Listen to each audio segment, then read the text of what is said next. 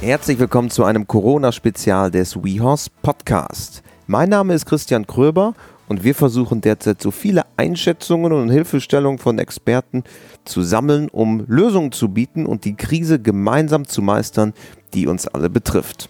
Ein Mann, bei dem die Fäden zwischen Politik und Pferdewelt zusammenlaufen, ist Sönke Lauterbach. Er vertritt die Interessen der über 600.000 Mitglieder der deutschen Reitvereine als Generalsekretär der Deutschen Reiterlichen Vereinigung mit Sitz in Warendorf. Und jetzt ist er bei uns zu Gast im Podcast.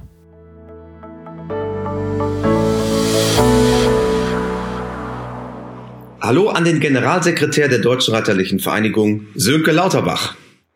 Hallo, guten Morgen.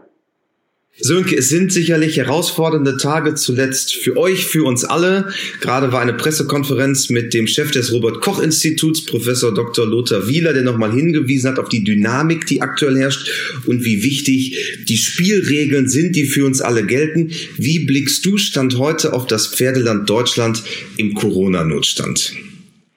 Ja, das ist eine Lage, in der wir sind, die hat es wirklich noch nie gegeben. Die Bundeskanzlerin hat ja vor zwei Tagen gesagt, eine Situation für die Bundesrepublik einmalig äh, seit dem Zweiten Weltkrieg. Und ich glaube, ich bin überzeugt, sie hat absolut recht. Ähm, das hatten wir noch nicht und ich hoffe, das werden wir auch so schnell nicht nochmal bekommen. Und für uns als Pferdeland äh, wir sind natürlich genauso betroffen wie der Rest der Gesellschaft.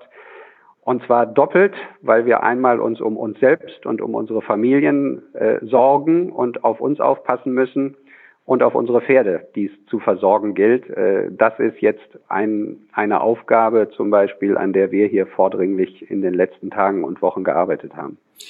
Es sind unglaublich viele Fragen, die derzeit kursieren, eine große Unsicherheit, weil sich natürlich die Situation auch so dynamisch entwickelt. Um vielleicht mal mit der wichtigsten Frage gegenüber der wir uns auch immer konfrontiert sehen, hier bei WeHorse. Darf ich aktuell noch in den Stall und was muss ich als Pferdebesitzer äh, beachten? Was sind so die Grundspielregeln? Ja, das ist tatsächlich die wichtigste Frage.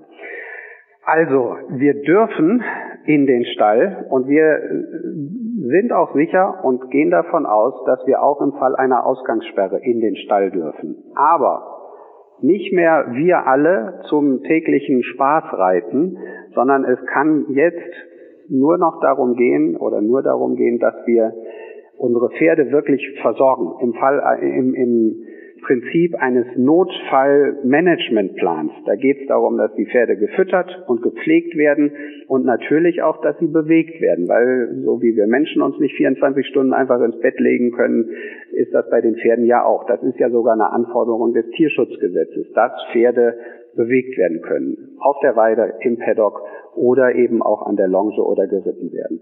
Was an der Stelle wichtig ist, dass auch wir Pferdeleute uns an die aufgestellten Regeln halten. Also ähm, nur eine Person pro Pferd, die sich um ein Pferd kümmert, nur so lange, wie es wirklich unbedingt notwendig ist und auch dann nicht wieder mit den anderen Leuten auf der Stallgasse noch Smalltalk machen oder, oder anderes, sondern Abstand halten, wirklich nur mit dem Pferd mich beschäftigen und dann so schnell wie möglich wieder nach Hause gehen. Und im Optimalfall kann sich auch eine Person um mehrere Pferde kümmern und so dass auch in den Pferdebetrieben möglichst wenig Menschen unterwegs sind.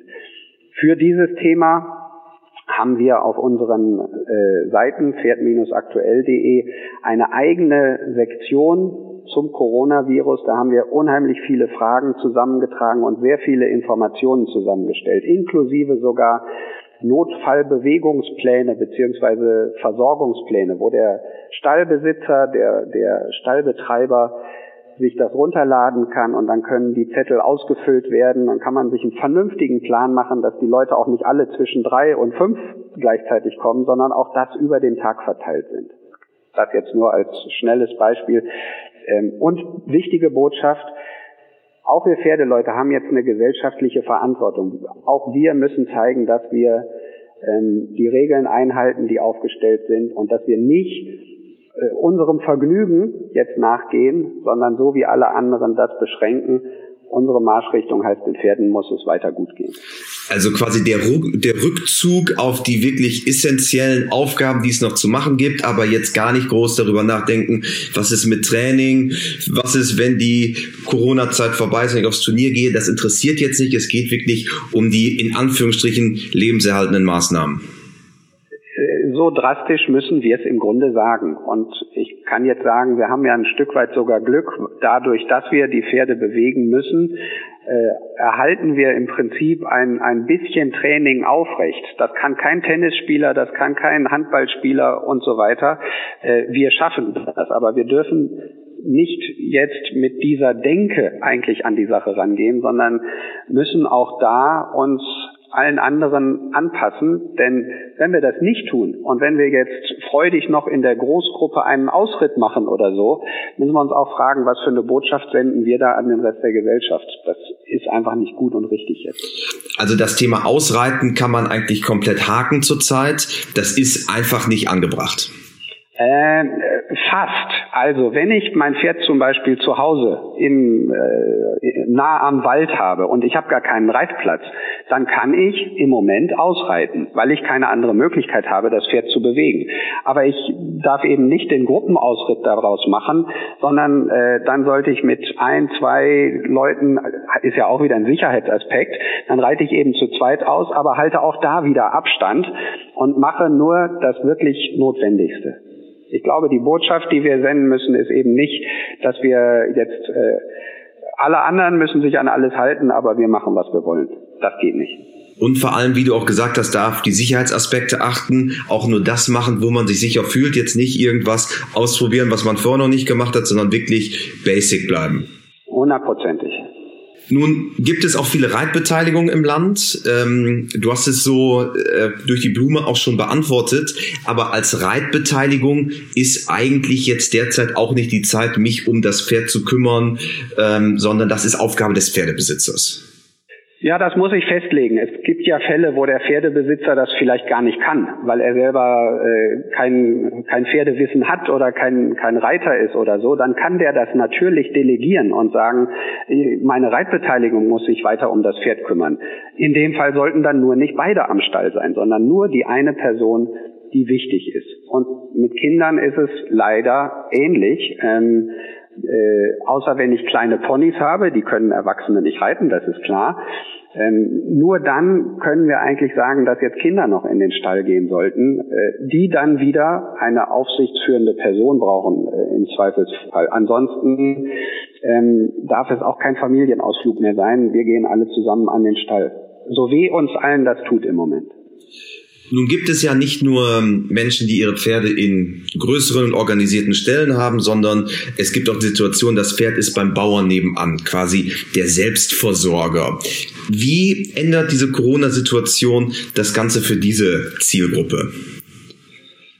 Die allgemeinen Verhaltensregeln sind für diese Leute im Grunde die gleichen. Äh, auch die müssen sich überlegen, wie manage ich das richtig. Ich glaube, bei denen ist die, die Verantwortung dann noch ein Stück höher, denn sie müssen dafür sorgen, so wie jeder Stallbetreiber auch, äh, sie müssen sich fragen, habe ich genug Futter, habe ich genug Einstreu, ist meine Versorgung gewährleistet, muss ich vielleicht ein bisschen aufstocken für den Fall, dass es, äh, dass mein Lager gerade leer ist. Ich glaube, das ist etwas, wo sich jeder jetzt Gedanken machen muss ähm, damit man nicht auf dem Trockenen liegt. Ich rede nicht von Toilettenpapier-Hamsterkäufen, die ja leider gerade ein Symbol dafür sind, was auch an teilweise Unsolidarität im Lande unterwegs ist. Aber ich muss ja in der Lage sein, mein Pferd die nächsten zwei, drei Wochen versorgen zu können, ohne dass ich leer laufe.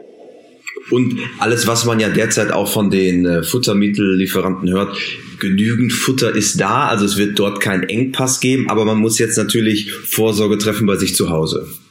Richtig. Und es könnte mir ja auch passieren als Selbstversorger, dass ich selber unter Quarantäne gestellt werde. Dann muss ich jemand anderes beauftragen, sich um mein Pferd zu kümmern. Und dafür sollte ich so einen zwei Wochen Vorrat, drei Wochen Vorrat, glaube ich, schon ähm, im Stall haben mindestens, damit dieser Mensch, der den Dienst für mich übernimmt, nicht von der Aufgabe überfordert wird. Dieses ganze Coronavirus zeigt natürlich auch, wie verwoben wir inzwischen in Europa sind. Nun haben die meisten Länder um uns herum die, äh, die Tore zugemacht, die Brücken hochgezogen und die Grenzen sind geschlossen.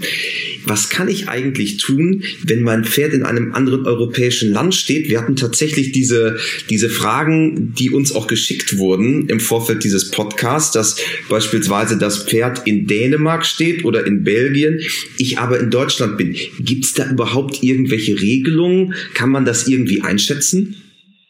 Ja, das sind ganz schwierige Einzelfälle, die bei uns auch aufkommen. Ähm, zunächst mal sind die Grenzen für Tiertransporte noch nicht generell geschlossen.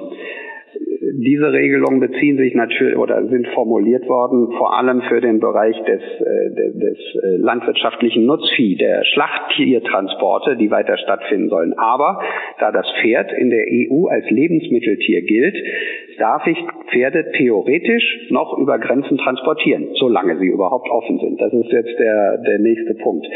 Wir, wir haben Fälle, wo Menschen Schwierigkeiten haben, weil sie in der Schweiz wohnen und ihr Pferd in Deutschland steht und nicht über die Grenze gelassen werden. Das sind natürlich riesige Probleme. Auch an der Stelle ähm, müssen Sie sich im Grunde an die lokalen Behörden vor Ort wenden, denn äh, da kommt der Föderalismus in Deutschland zum Tragen. Es gibt keine bundeseinheitliche Regelung, sondern die Bundesländer und die Landkreise sind verantwortlich. Auf unseren Internetseiten äh, gibt es eine klare Position der FN zum Thema Pferdeversorgung. Das heißt, wir sagen, ähm, ich muss auch im Falle einer Ausgangssperre oder Grenzsperrungen natürlich die Erlaubnis haben, zu meinem Pferd zu kommen, um es zu versorgen. Und diese Position wird vom Bundeslandwirtschaftsministerium ausdrücklich geteilt. Wir haben mit der Staatssekretärin gesprochen, die unsere Notlage komplett sieht und sagt, ja, ich unterstütze euch da. Trotzdem müssen es die Bundesländer umsetzen und an der Stelle sind wir jetzt unterwegs mit den Landesverbänden, äh, auf jede Landesregierung zuzugehen, damit es möglichst klare Anweisungen auch für die Grenzbehörden gibt. Denn wenn wir uns jetzt in die Situation eines armen Grenzpolizisten äh, ver versetzen, dem werden ja tausend Geschichten erzählt, warum ich unbedingt über die Grenze muss. So ein Thema, ich muss mein Tier versorgen, äh, das hat er wahrscheinlich noch nicht oft gehört. Und da müssen wir klar machen, dass das schon eine besondere Bedeutung hat. Da sind wir dran. Nun ist es ja aller Voraussicht so, du hast es gerade auch schon das ein oder andere Mal mit angesprochen. Es gibt einige unbelehrbare, eine Ausgangssperre wirkt, Stand heute fast unausweichlich. Wie würde das die Gesamtsituation verändern hinsichtlich des Zugangs zum Stall? Ist, brauche ich einen Passierschein? Brauche ich gewisse Dokumente, die ich vorhalten muss, um dann noch zu meinem Pferd zu kommen? Mhm. Das wissen wir natürlich noch nicht genau, weil es auf die letztendlichen Formulierungen ankommt. Wir haben uns darauf vorbereitet und ich verweise wieder gerne auf unsere FAQ-Sektion. Da ist in dem Bereich, wie komme ich, wie kann die Versorgung der Pferde sichergestellt werden, ist schon so ein Muster für so eine Art Passierschein, dass äh, Betriebsleiter ausstellen können für ihre Kunden, für ihre Einstaller. Aber wieder auf das notwendigste Maß beschränkt und im Fall einer Ausgangssperre wahrscheinlich noch mal beschränkter, als es heute ist. Über allem steht aber, auch im Fall einer Ausgangssperre, muss es weiter möglich sein, dass wir uns um unsere Pferde kümmern. Und auch das hat das Bundeslandwirtschaftsministerium ganz klar anerkannt. Ein weiteres großes Thema, glaube ich, was viele umtreibt, ist, wer darf jetzt überhaupt noch auf den Hof? Hufschmied, Physio, Reitlehrer, Tierarzt. Wie gehe ich damit als Stallbesitzer um? Wie gehe ich damit als Pferdebesitzer um? Was ist da die Leitlinie der FN? Mhm. Ähm, auch da äh, gelten die gleichen Regeln wie im Rest äh, des Landes. Zum einen ist es Gesundheitsvorsorge und dazu gehört in diesem Fall dann auch veterinärmedizinische Vorsorge kann weiter geleistet werden. Das heißt, der Tierarzt, wenn es nötig ist, der Schmied oder auch ein Therapeut, der eine wichtige Behandlung durchführen muss, die dürfen weiter in einen Betrieb. Ähm, das ist okay. Ob ich jetzt andere Dienstleister wirklich brauche, das müssen wir schwer in Frage stellen, beziehungsweise eigentlich sagen, die können auch zu einem späteren Zeitpunkt kommen. Hier sind wir wieder dann an dem Punkt, wir müssen uns alle an die Regeln halten und ein anderer Berufszweig, der jetzt nicht gerade unbedingt notwendig ist, ist nach unserer Auffassung nicht von den aktuellen Regeln gedeckt.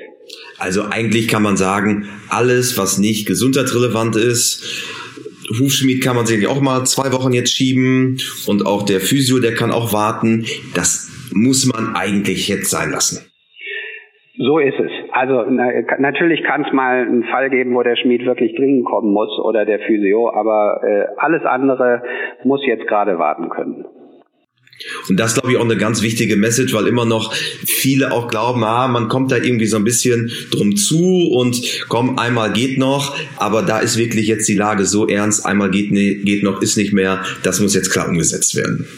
Das ist so. Das ist vor allem auch im Bereich des Reitunterrichtes so. Und ich weiß, dass viele, viele Trainer, Reitlehrer jetzt gerade in einer fürchterlichen Situation sind, weil sie auch kein Geld mehr verdienen. Aber genau das ist eben das, was nicht mehr geht. Ach komm, wir gehen alle jetzt zur Reitstunde, wir müssen ja sowieso reiten, dann können wir auch eine normale Reitstunde daraus machen. Genau das dürfen wir jetzt nicht machen. Und wenn wir das tun, dann überreizen wir im Grunde die Genehmigungen, die wir ja bekommen hier, dass eine Notfallversorgung der Pferde möglich ist. Wenn wir das tun, dann werden die Behörden sagen, ihr Reiter haltet euch nicht an das, was ihr machen sollt, wir machen euch jetzt komplett zu. Äh, auch auf die Kosten der Tiere. Jetzt male ich vielleicht ein bisschen schwarz, aber das ist das, was wir im Kopf haben müssen. Äh, es tut uns allen weh, aber wir müssen jetzt zusammenstehen. Nun werden viele sagen, na ja, wenn ich jetzt einen Einzelunterricht gebe, ich stehe am Boden als Reitlehrerin oder Reitlehrer und mein Schüler, der ist ja jetzt 10 Meter, 20 oder vielleicht mal 60 Meter von mir entfernt. Ist das denn eine Situation, die ich überhaupt noch haben will oder muss es wirklich jetzt komplett runtergefahren werden? An der Stelle ist unsere Position klar. Wir müssen es leider komplett runterfahren. Eben aus den Gründen, die ich eben beschrieben habe. Wir sind hier Teil der Gesellschaft. Wir sind wirklich froh, dass die Ministerien im Moment uns zugestehen, unsere Pferde notfallmäßig zu versorgen. Aber das werden sie nur tun, solange wir uns an alle Regeln und Vorgaben auch halten. Und der Tennistrainer könnte zum Beispiel genauso sagen, ja, ich bin ja 10 Meter, 20 Meter von meinem Tennisschüler weg. Auch diese Sportarten sind alle gecancelt äh, und das gilt genauso für uns. Wir haben den großen Vorteil, dass uns im Moment erlaubt wird, unsere Pferde weiter zu versorgen. Und damit das so bleibt, auch im Fall einer Ausgangssperre, müssen wir uns alle am Riemen reißen. Viele Ställe, viele Reitbetriebe stehen natürlich jetzt vor unglaublich großen Herausforderungen. Organisatorisch ist, glaube ich, das eine, aber gerade finanziell ist es sicherlich schon jetzt ziemlich prekär in vielen Bereichen. Wie schätzt du da den Stand aktuell ein, gerade auch was finanzielle Hilfen angeht? Man hört immer was, ähm, dass jetzt über die KfW-Kreditlinie ähm, auch dann wirklich in den ähm, Landkreisen und Städten vor Ort dann über die Hausbank geholfen werden kann. Wie ist da euer Standpunkt? Mhm. Unser Standpunkt ist selbstverständlich, dass das nicht nur für die Großindustrie und größere mittelständische Unternehmen gelten muss, sondern für alle gilt. Egal was für eine Art Unternehmen, Betrieb oder auch Verein. Ich habe diese wirtschaftlichen Hilfen müssen für alle da sein. Und das gilt vor allem auch für so einen Sportverein oder Betrieb wie in, wie in der Reiterei. Denn wir haben als Verein und Betrieb diese laufenden Kosten ja weiterhin. Wir können die Pferde nicht wie den Tennisschläger einfach mal einschließen. Die müssen weiter gefüttert und versorgt werden und das bringt Kosten mit sich. Das heißt, der Reitverein oder Betrieb hat laufende Kosten. Da, da gibt's gar nichts dran zu rütteln. Von daher äh, ist unsere ganz klare Position, diese Wirtschaftshilfen müssen für alle Vereine und Betriebe auch in Frage kommen. Wir haben auf unserem Bereich in den FAQ auch ähm, eine große Sektion, an wen kann ich mich in meiner finanziellen Notlage wenden, wo genau beschrieben ist, ähm, wer in den Bundesländern die verantwortlichen Stellen sind. Auch da kommt wieder der Föderalismus zum Tragen. Einige Bundesländer sind da schon weiter als andere. Ich nenne als Beispiel Bayern, wo es ein, ein extra Förderprogramm seit einigen Tagen schon gibt. Nordrhein-Westfalen hat es gestern angekündigt. Ich hoffe und glaube, dass die anderen Bundesländer schnell nachziehen werden. An der Stelle muss sich jeder Betriebsleiter und Vereinsvorstand äh, eben auch auf den Weg machen und auf die Behörden oder Banken vor Ort zugehen. Wir bieten da auf unseren FAQ ganz viele Tipps und Hinweise, wie stelle ich das an, auch wieder mit Musterformularen und Anträgen und so weiter, die man da finden kann. Und wenn ich als Einzelner was tun will, dann überweise ich die Rechnung jetzt mal ein bisschen früher, die vielleicht ein paar Wochen aufgelaufen ist. Oder ich könnte ja theoretisch auch per Vorkasse zahlen bei mir im Stall, um denen zu helfen, die jetzt ja wirklich in Not sind. Genau so ist es. Also ich werde äh, die Reitstunden meiner kleinen Tochter, die jetzt natürlich nicht stattfinden, in den nächsten Wochen weiterhin bezahlen, weil ich weiß, dass der Betrieb, wo sie ist, sonst äh, richtig Schwierigkeiten hat. Und das ist ja auch dann ein Zeichen der Solidarität von uns allen, dass wir denen, die jetzt in Not sind, auch helfen. Hundertprozentig. Und äh, vielleicht ist das sogar ein Stück weit eine Chance in dieser schlimmen, schlimmen Krise. Auch das hat Frau Merkel am Mittwoch, glaube ich, war es, äh, fand ich ganz beeindruckend äh, formuliert, äh, dass es für uns eine Chance ist, näher zusammenzurücken und äh, wieder mehr Miteinander und Solidarität zu leben. Vielleicht zum Schluss noch, Sönke, es sind sehr, sehr viele Turniere eigentlich alle abgesagt. Ähm, keiner weiß auch, wie lange das gehen wird. Gibt es schon irgendwo Licht am Ende des Tunnels für viele Vereine, die darauf angewiesen sind? Oder ist das zurzeit, wie man so schön sagt, eine Blackbox, wo keiner weiß, wohin die Reise gerade geht? Also Stand heute, wenn man, wenn man sich überlegt, wie schnell sich die Situation gerade in den letzten fünf bis zehn Tagen entwickelt hat, müssen wir ganz klar sagen, es ist noch eine Blackbox. Wir müssen jetzt abwarten, wie schnell die eingeleiteten Maßnahmen wirken. Wir müssen hoffen, dass sie wirken. Ähm, und dann können wir in zwei, drei Wochen abschätzen, hoffentlich können wir dann abschätzen, wie sich die Situation entwickelt und wann das Licht am Ende des Tunnels zu sehen ist. Irgendwann muss es da sein. Aber wie lang der Tunnel jetzt ist, die Prognose wage ich auch nicht. Und schaffen wir das? Natürlich schaffen wir das. Wie hat Frau Merkel gesagt, äh, wir schaffen das, wir können das, wir müssen das schaffen. Ich glaube auch, wenn wir alle an einem Strang ziehen, dann kann daraus auch eine große Chance für uns alle erwachsen. Und äh, du hast gerade schon die FAQ genannt. Wir werden das Ganze verlinken in der Podcast-Beschreibung. Ich glaube, es ist pferd-aktuell.de slash Coronavirus, oder? Genau so ist es. Dort gibt's von euch alle Informationen und ich sage Dankeschön an den Generalsekretär der FN, Sönke Lauterbach. Sehr gerne, bleibt alle gesund. Danke.